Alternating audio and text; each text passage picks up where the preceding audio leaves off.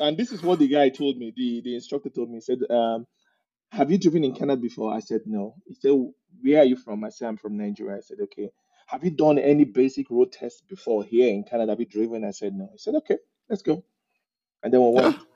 By the time I came back to the parking lot, the guy said, uh, "You did well. I like the way you handled the car, but today I'm sorry, I have to fail you."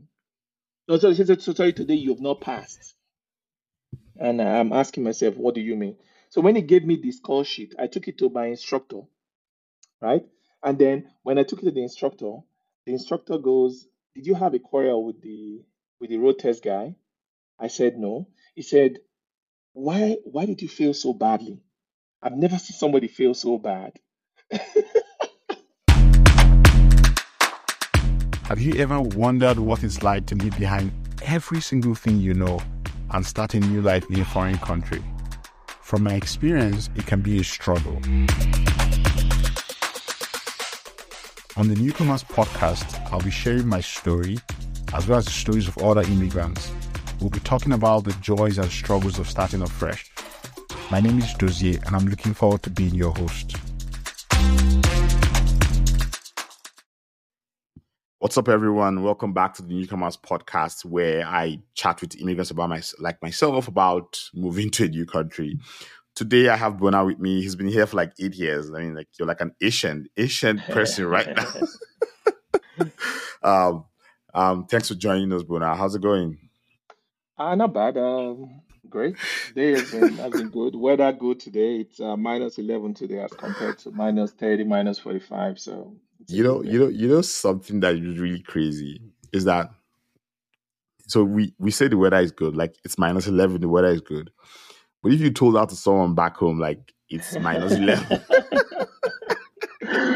so there was a day I was talking to somebody and he said he was cold and I said, uh, "Why are you cold?" He said, "No." He said, "Ah, this place is too cold. I have to drop the AC temperature." I was talking to him and he go and I say, "What's your AC temperature?" And he says, uh, "22." I say, "Is that the maximum?" He said, "Yeah." I said, "At 22, I want to die of heat." I, I say like it's so abnormal how you it's I don't know if it's it's called you should say you're abnormal or something, but like this I was talking to my brother and he goes like we're talking, I go like, oh, he's like, how's it going? I'm like, yeah, it's a pretty good day. Um, the weather is like minus 13. Um, we had like a minus 22 the other day. So like it's pretty good. He's like, You're not well. No, he said, you know, in, in, in Nigerian, he said, you know well. I'm like, mm.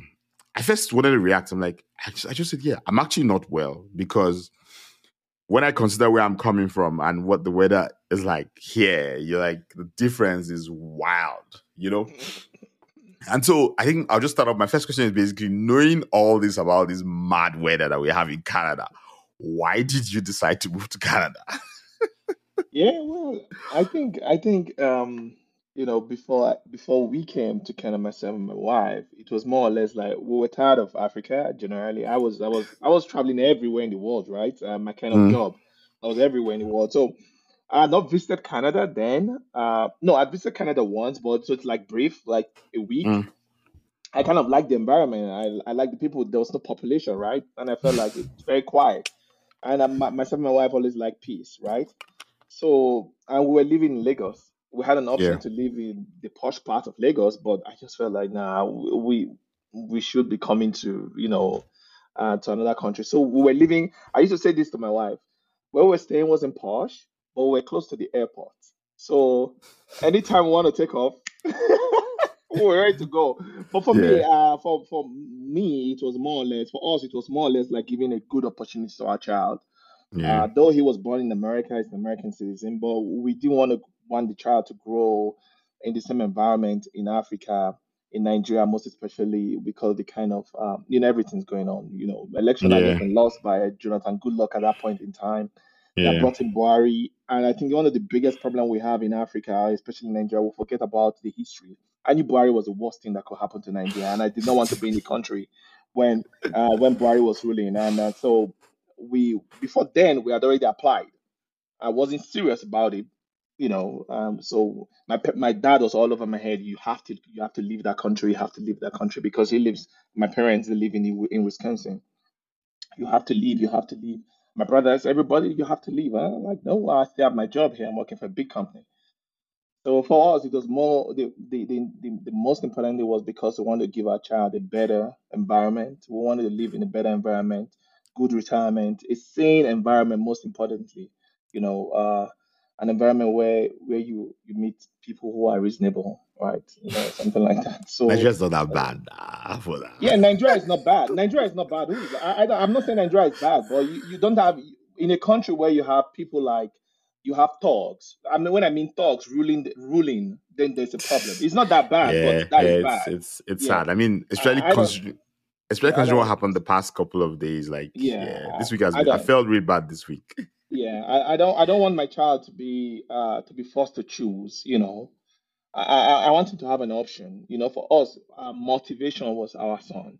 We needed to leave that country, and our son never see have an option to go back if you want to go back. That's Mm. fine, but you have an option to be anywhere in the world, an American citizen, a Canadian citizen. I wonder what other passport he needs to have. So you can go back to Nigeria if you want to go. That'd be your prerogative. Uh, but for me and my wife, we're living here. so you know, you ne- you think you'll never ever go back at all? I, I can go to visit, but I can never settle back in Nigeria. Never. Jeez, you've given up on the country already. So even though even though the country is going to get better, it can never be better in my lifetime. Yeah, I think I That's think an absolute fact. Mm. I don't know if it's a fact. I think for me, it's just I just maybe it's a fact, but I think how I look at it is that whenever I see people saying we want a better Nigeria, I say if you want to fix Nigeria, um, or any country for that matter, you have to accept that the country might never get better in your lifetime. Once you, I feel like once you accept that, then you actually do a much better job of trying to fix the country. When you think that you can fix the, a country in your lifetime, then more often than not, you make choices that come back to bite you, or horrible choices, just because you want to be a hero so bad, because you want to be you want you want to be the one who fixed the country. Yep. And so maybe you're right. Like maybe maybe just like me, I've said to myself that I'll do all I can. I will support the right candidates when they come out. I will donate where possible, you know. But what I will what I will accept is that it's very possible that I will die. I, I will leave Earth, and I'll still be talking. I'll still be talking about. I want. I wish for a better country. Yeah. It, coming it, back to just what it is. yeah, but coming back to immigration. So how was it that first time when you when you all landed? Like you landed in Calgary, right? Yeah, we landed in Calgary. So our flight was from Nigeria to Frankfurt. We did a seven hours layover in Frankfurt and then uh, straight off to Calgary. I think that was nine hours flight to Calgary. I won't go to Calgary, go to Calgary August 14, 20, uh, August 14th, right? That was, I remember very well. That was the day we landed. And when we landed, you know, August, you know what August is like. yeah, yeah, It's, it's it's hot. sunny, right? It's hot. But guess what? I was wearing a jacket. I was wearing pants, socks, boots. I thought it was gonna be, you know, good weather, warm, right? And then the, my cousin uh, was to come and pick me, Austin, was to come pick my, my myself and my wife. By then, we've already rented our apartment. We're going to move straight into our apartment. So I, I went outside the airport, you know, just to see if, if he was around. And the cold hit me. This is August 14th. I'm like, I ran back. I'm like, shush, this place is cold. Oh, August 14th. I'm like, when he came into the airport, he was wearing shorts, slippers, and a t-shirt. Wait, are you saying we are actually even more abnormal than we think we are? Because yeah, we because yeah. we think that the 22 is hot in Nigeria, 22 is cold. cold. And when I got in August, you know how August is, right? August is Yeah. That is the that is that is summer.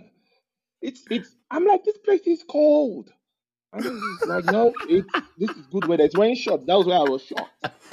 So that, that was the that was the that was the biggest shock for me. That cold. I mean, he was wearing. He was part of the people that made me really surprised because he's wearing shorts, wearing slippers, wearing t-shirts, no jacket, and I'm wearing jacket, t-shirt, pants, boots, and I'm cold. So he told me, Yeah. "Don't worry, you're gonna adjust." And that that whole year into the next year, I was wearing winter pants, the the full time I wear pants, shirts, Are you serious? Oh yeah, the whole of that year. I was into the next year.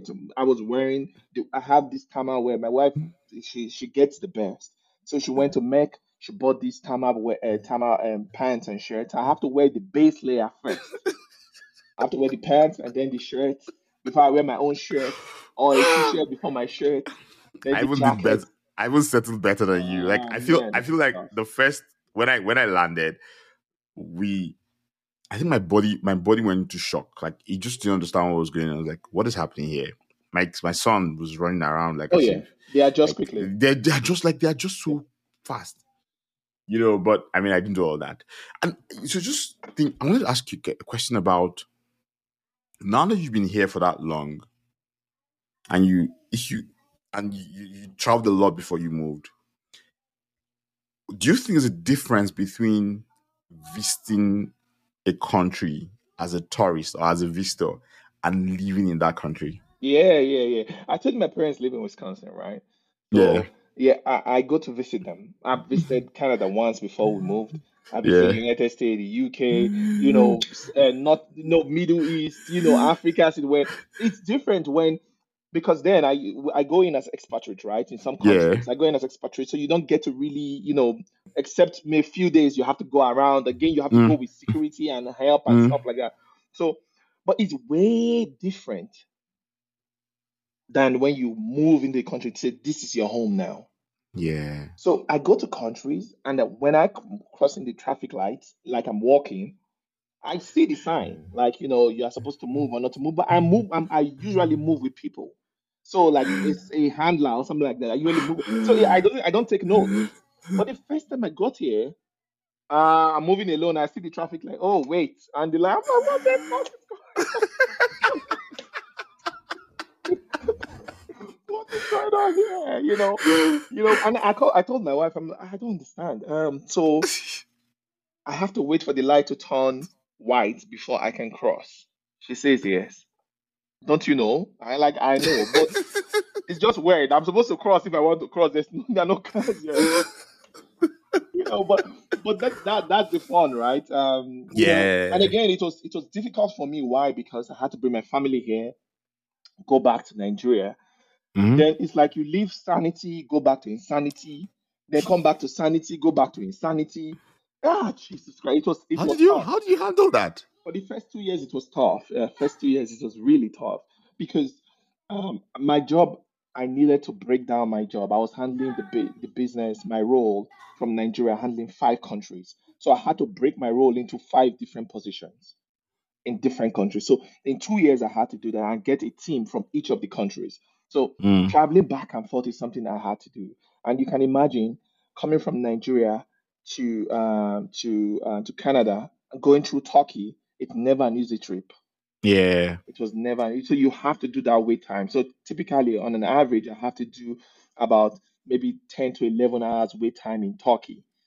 Oh, the, the, the worst the worst was I did 23 hours wait time in Turkey, 23 hours. I bought that ticket in a hurry, and that was my last flight leaving Nigeria. I told myself, nah, I'm not gonna do this again. If I go back to Nigeria, I'm mm. coming back, and that, that was gonna be a problem. So it was more or less like I had a strong wife. You know, I said to- this to people when you're making a move like this, you know, for especially you know a family movement, both Yeah. parents, the man and the wife have to be in sync. It's a tough move, even though you don't have a kid. It's a Yeah. tough move. So you have to be mentally ready. So luckily, I, I'm married to somebody who had that mental stability and strength. So it was easy for me to do my own part so that I could come back and then support her, you know, and then do what I had to do, coming back to handle and take care of my family. But I, I will tell you that it wasn't easy. I was just lucky to have a partner or a spouse, my wife, who was, you know, who was strong Yeah. enough to do her own part of the, you know, handling business before I came in. Yeah, So, so you you want to talk about the, the the things that you think um you all you both struggled with during that period? Because I can imagine that that transition period was pretty pretty intense. Yeah, yeah. So, uh, yeah, you know, I, I think one of the things we struggled with was the, the time difference. So I wake up in the morning and then I see the message I'm going to bed. You understand? And that's when I'm deep asleep. So by the time I wake up, oh, I'm like, hey, hey, babe, okay, have a good night rest. She's not saying that. By the time she's saying that, I am about to go to bed. You, you see the mentality, see what's happening. So the communication was a lot of problems. So during the weekends, we have to strive to look for a time to really, you know, to really match. And Mm, I've, and I say this, whether the, the, every relationship, if there is no communication, the- there's a struggle, yeah. right? Of course, that affected us to a very large extent, you know. But again, like I said, it's all about the mental capability and strength of each couple, right? Or each person is involved in it. So she did, mm-hmm. she did everything she had to do. I did my own part. I had to follow her strength because honestly, if she wasn't strong, I mean, I don't know, man. Honestly, I don't know. Because That's the toughest thing. And so when I see people coming to Canada or they come into the move to another country and they say, "Oh no, the man is going back or the woman is going back," I'm like, "Are you sure you're ready for this? Are you sure you're ready for this? Because this is a tough thing. If you love your marriage, you will really love your wife or you love your husband, you have to give this thing a second thought of mm, going back home. And nobody, as I used to say, um, the taste of the pudding is in the eating, right? So until you taste it, you won't really know that Mm, somebody's trying to protect you from this. And I've seen marriages crash because of that. I've seen relationship fail because of that, right? And that Mm, the communication was our biggest problem, not because we couldn't communicate, but because of the time difference. Yeah, mm, so mm. we had to make that work, you know, and here we are. Yeah, so yeah. Yeah. Yeah. So um building on that. So aside from aside from the the and I'm kind of going back to something you, when you talked about the shock when you experienced Yeah. the cold. What what is your aside from that? What other cultural shocks did you experience when you? I mean, when you move, Mm, It feels although it feels like you spent two years not really living here. Yeah. So maybe it's after you now finally settled in. What what, what were like your biggest cultural shocks, or cultural moments? And you're like, what the? So I think there were a lot of things that that made that that were just that caused shocks from like me you know made it different or strange to me. Uh it the, the cultural shock wasn't so much. Mm, Why? Because the culture here in Calgary is very family oriented. mm, yeah. say Calgary is the old school or or is is the Western Nigerian. You understand? So the culture here, you you see people are usually family oriented. You see couples, you see kids play together, play groups. Yeah. This is what we know as Africans or as Nigerians. The case be just that in this case, you are in a place where everything is working. Mm. But I tell you, another thing was probably the electricity, steady electricity. That shocked me. I, I honestly won't lie to you. That that that blew my mind out. Like there was a day I told my wife, "Are you sure that uh, something is not going to happen?" like, understand. She she burst out laughing. You know, remember I told you I was two two years away. So when I finally, Yeah. so those are the things I used to ask her. Like, ah, "Are you sure Nepa is not going to take life?" She would burst out laughing you know and then sometimes she she will make she will make food in ba- because i'm very bad at cook i don't know how to cook. And then she will make food and say okay you know what? Uh this is your lunch. I'm going to put it inside the refrigerator inside the, um this thing. I'm like okay. What if nepa take like ah no nepa's not going to take like okay good. The food is going to be there. You know those those those men those things are always in your head. Then maybe of course the traffic lights. Like I said, these things were not new to me but when you live in an extended time in a place where you now know this place is home, they become they become normal, but they are first and foremost shock to you.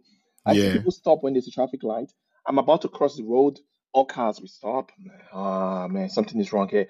Okay, so I'll tell you the first thing that happened to me. I went to my driving test. So I came in and they told me, oh no, that I could they didn't tell me I could switch my my my driver's license, but they told me that since I had a clean driver's license history from Nigeria, it wouldn't be difficult for me to do the road test. I said okay, so I did the I did the um, uh, test first, the um the knowledge test, knowledge knowledge test. test. I failed it the first time I didn't read. I told myself I've been driving for twenty something years. What the hell? I'll just go around. I know all the signs. I did the first one, I failed. I failed woefully, and then I did the second time, I failed. I'm like, what the hell is this? And then I had to go read. I read it and then I passed. Foolishly, I went ahead and went to do the advanced road test. now you're laughing. Now you understand what I mean. Who does that? I went ahead, I went to do the advanced road test. And this is what the guy told me, the, the instructor told me. He said, um, Have you driven in Canada before? I said, No. He said, Where are you from? I said, I'm from Nigeria. I said, Okay. Have you done any basic road tests before here in Canada? Have you driven? I said, No. He said, Okay, let's go. And then we went. By the time I came back to the parking lot, the guy said, uh, "You did well. I like the way you handled the car, but today I'm sorry, I have to fail you." No, so he said, "So sorry, today you have not passed." And I'm asking myself, what do you mean? So when he gave me this call sheet, I took it to my instructor, right? And then when I took it to the instructor, the instructor goes, "Did you have a quarrel with the with the road test guy?" I said no. He said, "Why why did you fail so badly? I've never seen somebody fail so bad."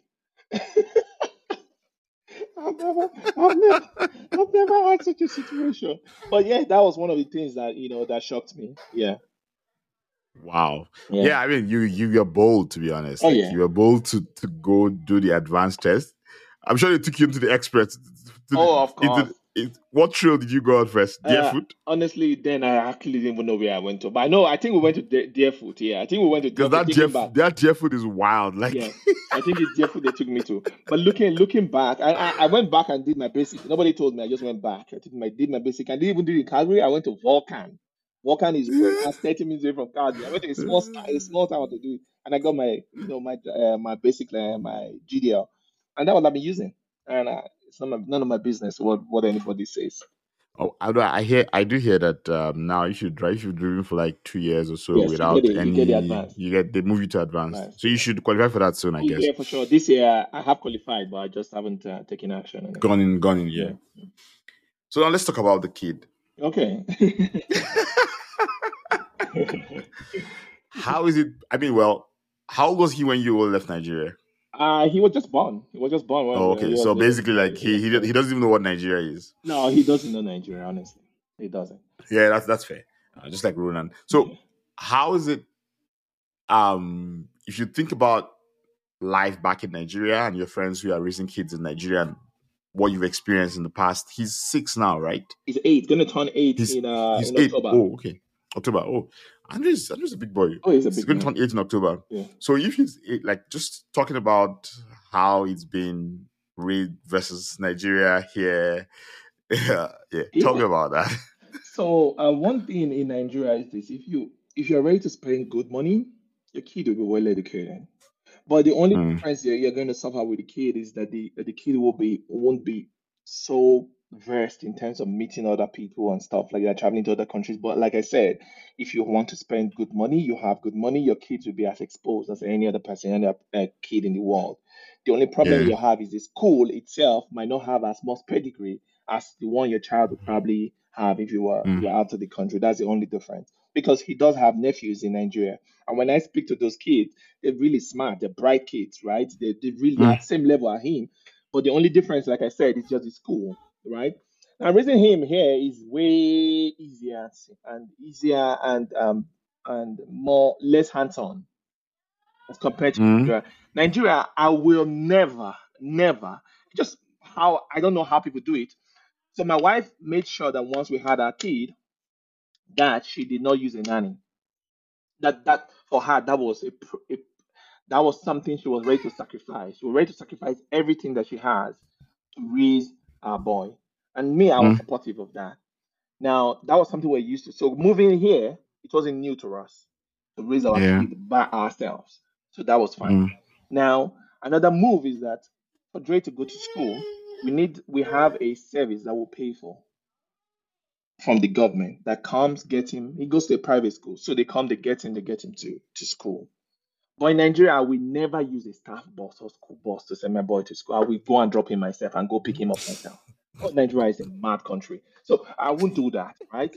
So it's, I will never do that because drivers could go go sick and they say, oh, because I did not say because he said good morning today and I was not in a good mood, I did not answer him, or because I did not say hi back to him, he could go do some shit with my kid. So I will never risk that in Nigeria. But here, it's easy for me to monitor the car from where the car leaves my house to when it comes to my drop my child in school and then bring my child back. You know, that kind of thing. But when Yeah. when he came here, he, he adjusted quickly. Even now in the winter, Dre doesn't wear any form of thermal wears or something like that. At home right now, he's wearing shorts, wearing t-shirts and stuff. I'm like, dude, it's cold. Temperature, we have to drop it to suit him in the house. So raising him wasn't difficult. Schooling wasn't a problem. We made it. We made schooling here, I think it's fifty dollars for a kid who wants to who wants to go to public school. Education is same, but he goes to a private school, so we are spending more. It's it's something that we we have decided to to do myself and my wife, right? And apart from that, getting his clothes cheap, well, kind of. Feeding him is is something different because he's very picky. You know, he's yeah. Sometimes I used to say this to my wife: if this boy was in Nigeria, does he think he'll be eating pizza every week like this or something like that? You know, but you know, feeding him is a different thing because we have to invent, reinvent, you know, pick different kind of meals. We tell you, I've never heard of lentil soup. I've never heard of it. But this dude tell you he want lentil soup, and we have to order. So my wife has also uh, learned how to make lentil soup that he likes. Pizza, we have to order, and he eats uh, almost uh, two boxes every week. I'm like, man, this dude, man, I don't understand this shit. He doesn't eat anything African. But so, but these are the things we try to bring into him. But raising him has been quite easy. And I think most parents, you know, when they bring their kids here, they find that it's easier for you to raise the kid here, but not very well than when it has its own challenges. Because back home, parents, kids parents don't um, encourage kids talking back to them. Now, I don't mean talking Yeah. back to them to insult them. We don't encourage Yeah. But asking them hard questions. yeah, you, now you can have that conversation with your kid. Like now, I can ask, "Oh, who's your girlfriend?" And he's telling me, "Oh, nah, I have a girl that he likes or something like that in his class." But in Nigeria, man, I'm telling you, go and read your book in school. Don't be telling me, don't tell me about spending money per term. You know, uh, so you've literally had to adjust. yeah, it's it, it's it's interesting because you have to start thinking differently and outside the box, right, to raise a kid in this uh, in this environment, which is which is very interesting, right? So I, I don't think raising him has been difficult. I think raising him has been more interesting, more Mm. hands-on, and um, you know, and the experience has been has been really nice. Uh, like you said, when they come when they come here, they are just faster than us as parents. Yeah, yeah, they do. they're faster. They kind of wonder like, "Mm, what are you doing? Are you not? are you not understand what I'm telling you? Sometimes I say some things to him, he doesn't understand me. But his teacher in school will say something to him and he understands better than I am. So I tell him maybe because of my Nigerian accent. So I don't know what to say to you, you know, but, but that's what life is, right? It's, it's just you know, just life. So, so you you mentioned hands-on. I'm just wondering, do you think like when you if you if you I mean it's it's hard to probably imagine, Hmm. but do you think that if you are in Nigeria, you would be as hands-on as you are here? Nah, nah, I don't think so. Uh, because it's, it's a difficult life already, right? you have to provide. So in Nigeria, we had three generators. We had a, a big, uh, I think it's well, probably how many kVAs? I can't remember that again. Then we had a smaller one. Then we had the smallest one, which was uh, that I better pass my neighbor. Mm, Had a very small one. That one you could use one. You use one four liter of gas all through the night, mm, all through the night, and and he doesn't sleep with heat. Then it was really very tiny, you know. But being, when I say hands-on in Nigeria, I wouldn't have been because first and foremost, you work late, then you beat traffic to get home. How are you going to even be hands-on? How, how, how are you going to be hands-on? I have a friend who, used to, who told me one time, which who you know, he said his kids asked him one day, like, how come, Daddy, how come you don't spank us anymore? You don't beat us anymore? He said, in Nigeria, it was frustration. It was frustration to make me beat you. I don't like beating you. You know he's very much. I don't want to yeah, of course. I I really know what you say. He's told me that story too. said frustration, frustration that made me want to make beat you. But, but that's it. You can you can't be hands-on in that kind of. You have to provide for the family. You have to beat traffic. You have to. Nigeria we will even happen to you. You know, and you Yeah. have to also try to protect your family from Nigeria happening to them. So how are you going to be hands-on? How? There's no way. But now, if you, I work from home. I take my child to school. They bring my child back to me. I'm home. I get his meal ready, myself and my wife. We see him every day. If you work from home in Nigeria, you know you spend more money than going to the office. Yeah, you spend you have to run. Because you have to run the generator, you have to pay for internet. Those two things are not cheap in Nigeria. So yeah, like you said, I don't want to say only Nigeria, especially Black Africa, as it were. You know, it is difficult because I lived in Morocco, I lived in Algeria. Internet wasn't expensive. It was expensive. The electricity wasn't. It's non-negotiable. It was there. I lived in Accra, Ghana, but yeah, but for for a bit, internet was not so expensive. It was expensive, but not that expensive. Electricity was steady. I lived there for like probably seven months, not in a hotel, in a house. And I think I experienced I experienced, I experienced blackout once, once in six months. and I was informed when they were going to take when they're going to you know the blackout was going to happen. I was informed, you know that kind of a thing. So that is where I think uh, you know um, uh, being hands-on in Nigeria would have been so difficult because again, there's so many factors. There's there's Nigeria in itself. You have to provide for your family. You have to protect your family, and so many other things that you know that could go wrong. Yeah. Yeah. So um, I think I think the last question I have for you is in hindsight, like so if you look back now, what was the one thing you'd have done differently um, if you are moving today? Um. So I think myself and my wife we did many things right. You know, first and foremost, we we we actually researched into the cities in Canada, and we made our Mm. pick. Or made our pick, we zeroed in. It was smart for us. hmm That first thing we did. That's number one. Number two, I wouldn't I wouldn't have changed my city. I would not have changed the way we landed. Why? Because I had accommodation ready. People come in, they don't have accommodation. You are pitching with somebody, staying with somebody. I had my accommodation ready, paid for, waiting for me to land. So once we hmm landed, we just moved in. And luckily, like I said, I had hmm my cousin. All we needed was a mattress that night. Oh man, can come back. That was fun.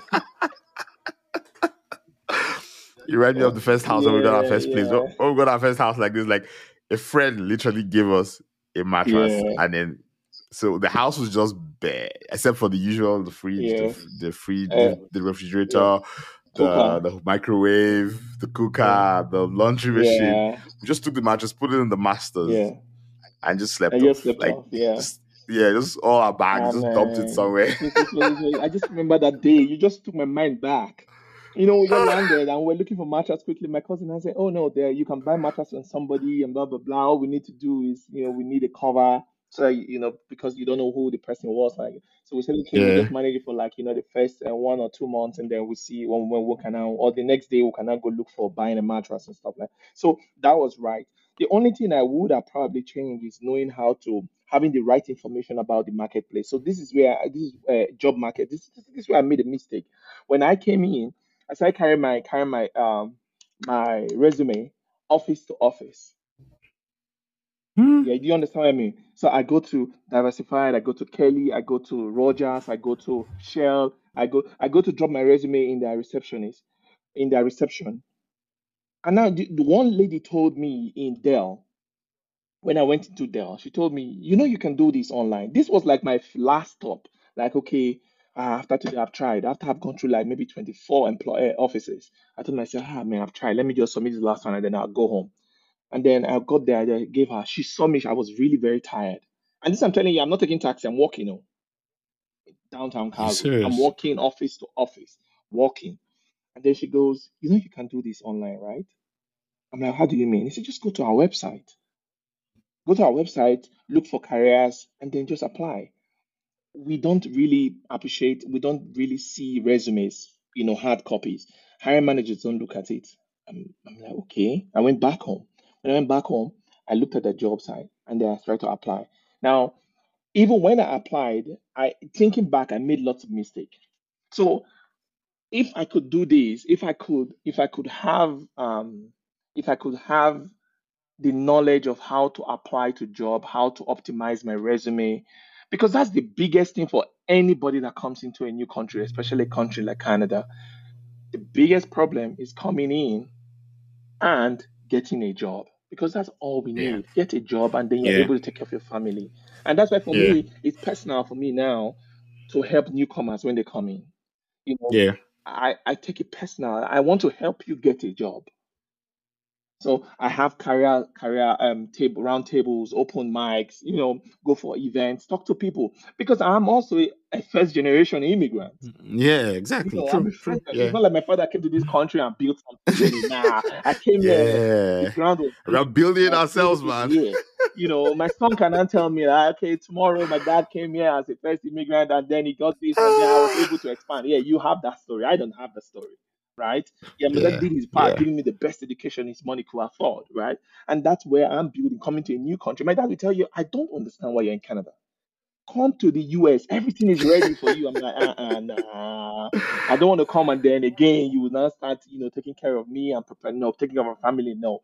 That's why for me it's important when I support newcomers when they come into the country, I'm able to help. I can't give you money, but I can give you the wisdom and help you Yes. get that job and tell you how to get the job. And lots of times I've seen people send me texts. Even yesterday, I got a text last night. Oh, Bona, thank you for everything. I got a six figure six figure job. I'm like, uh, how long have you been in Canada again? I remember. Oh, just my my sister in law even came, and that's for me. I tell people, I say, if I tell you this, what you should do, you should do it.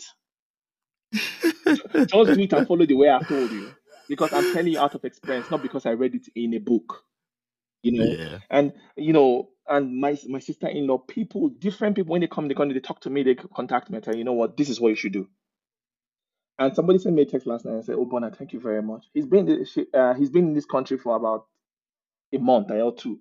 He just got a job, hundred and ten thousand dollars. I'm like, He'll be so excited. I him, I said, you don't even know what you have until somebody has come, meet somebody and say, and the person has been in this country for two years and no job. Then you appreciate what you have. But, but that's what life is, right? Having the right connection, Yeah. right education, you know, is very important. Yeah. Yeah, that's that's just basically. So for me, I, that that's the only thing I would have changed, but nothing else I would have changed because I did my homework. Myself and my wife, we did our homework. We studied. Nice. My wife is somebody Mm. who will do everything. She'll stay awake and read, research, Mm. and like, you know, me, I want to sleep. Are you not tired? Me, I want to sleep. You do your stuff. So we did everything. We planned. We knew where we were going to buy food from.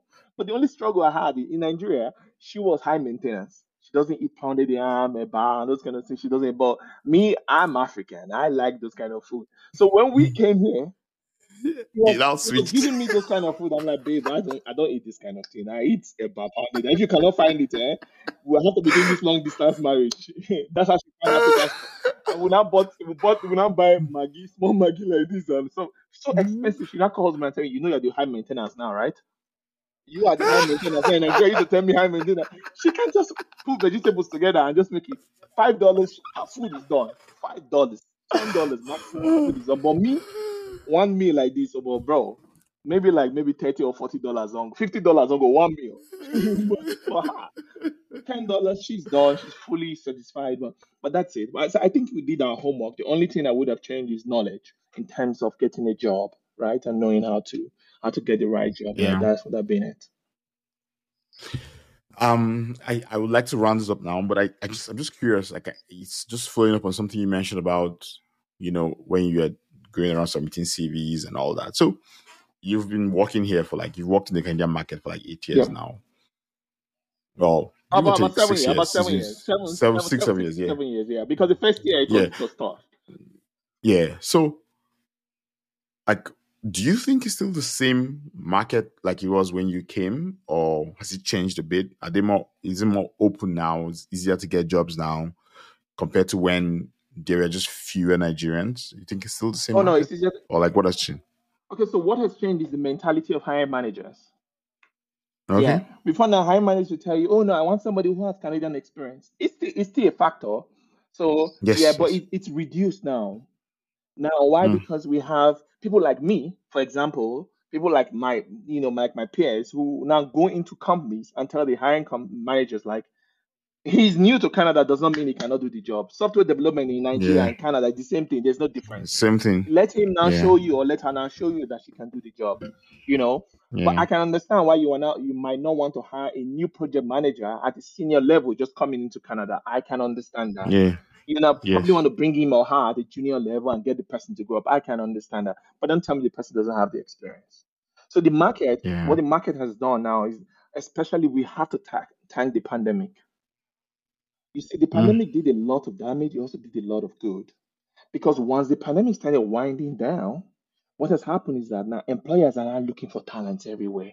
And our talents now know that you're looking for me. Okay, you pay me 200K. Ah, but I don't have 200K. But the new immigrants will take, for that same 200K, you're going to pay that guy. The new immigrant will take 60K. It's cheap labor, but I tell them, you know your what? Take that job, learn from that job, and move on. Either you move on or you let your employer know your value, and then they Mm. increase your pay. They grow you with the company. Yeah. So for me, I think the market has not the market has changed, has shifted to accepting new immigrants more. The pay, of course, has increased, that's better than what it used to be. Uh, Yeah. the mentality of new immigrants knowing that they could get a job coming in now is also better. But now the problem now is knowing how to put your resume out there, knowing how to apply for the job, understanding what to do. Because it's one thing I tell people as a talent acquisition specialist, I don't know whether you're white or black. I don't know whether you're Yeah. Indian. I don't know whether you're male or female. It's not my problem. It's what your resume tells me. That's what I work with. If your resume does not work, it doesn't work. You understand my point? It doesn't work. And it has been like that for ages. Yeah, I used to hear that before now they see a name like Dozier Ayagbolam. Oh, this guy is not Canadian. So I need a Canadian. Mm. But now when I say Dozier Ayagbolam and I see experience, I don't care whether you're African or you're new. I- It's none of my business. Does he have the experience? Yes, I'm going to the hiring manager and making my case. Do you understand what I'm trying to say? Mm. That is what the market has shifted to be. But before now, oh man, it was all bullshit. I don't like these people. I don't like to have this person on the, my project. I feel that this person is going to be like this. I'm telling you what hire, some hiring managers say. But now Jesus. everybody is now at the level like, man, I don't care now. Give me my talent. Just give Yeah. me talent that can That's good. That that's yeah, that's good to yeah, yeah. hear. It's it's it's it's it's a really interesting market right now, and I, I'm so happy, especially when I know the situation in Calgary, the situation in Canada. You know, it, it's a good, Yeah. a good a good place and a good time to be in Canada, especially a country like Mm. Canada, yeah, and it can only get better. Mm, It Yeah. can only get better. All right. Thank you so much, Bona. Like this was a really interesting conversation. Like we've done 40 Oh, minutes. Like?